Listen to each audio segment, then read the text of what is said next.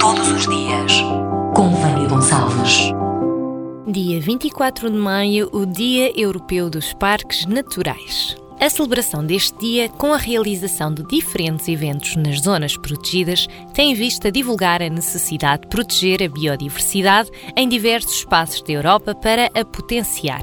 Um parque natural é uma área protegida por lei com paisagens naturais, seminaturais e humanizadas de interesse nacional. O objetivo do Parque Natural é conservar a fauna e a flora existentes para as gerações vindouras. O Dia Europeu dos Parques foi lançado pela Federação Europarque em 1999, comemorado a 24 de maio, porque foi nessa data, em 1909, que se criaram os primeiros parques naturais na Europa. Um dia, todos os dias.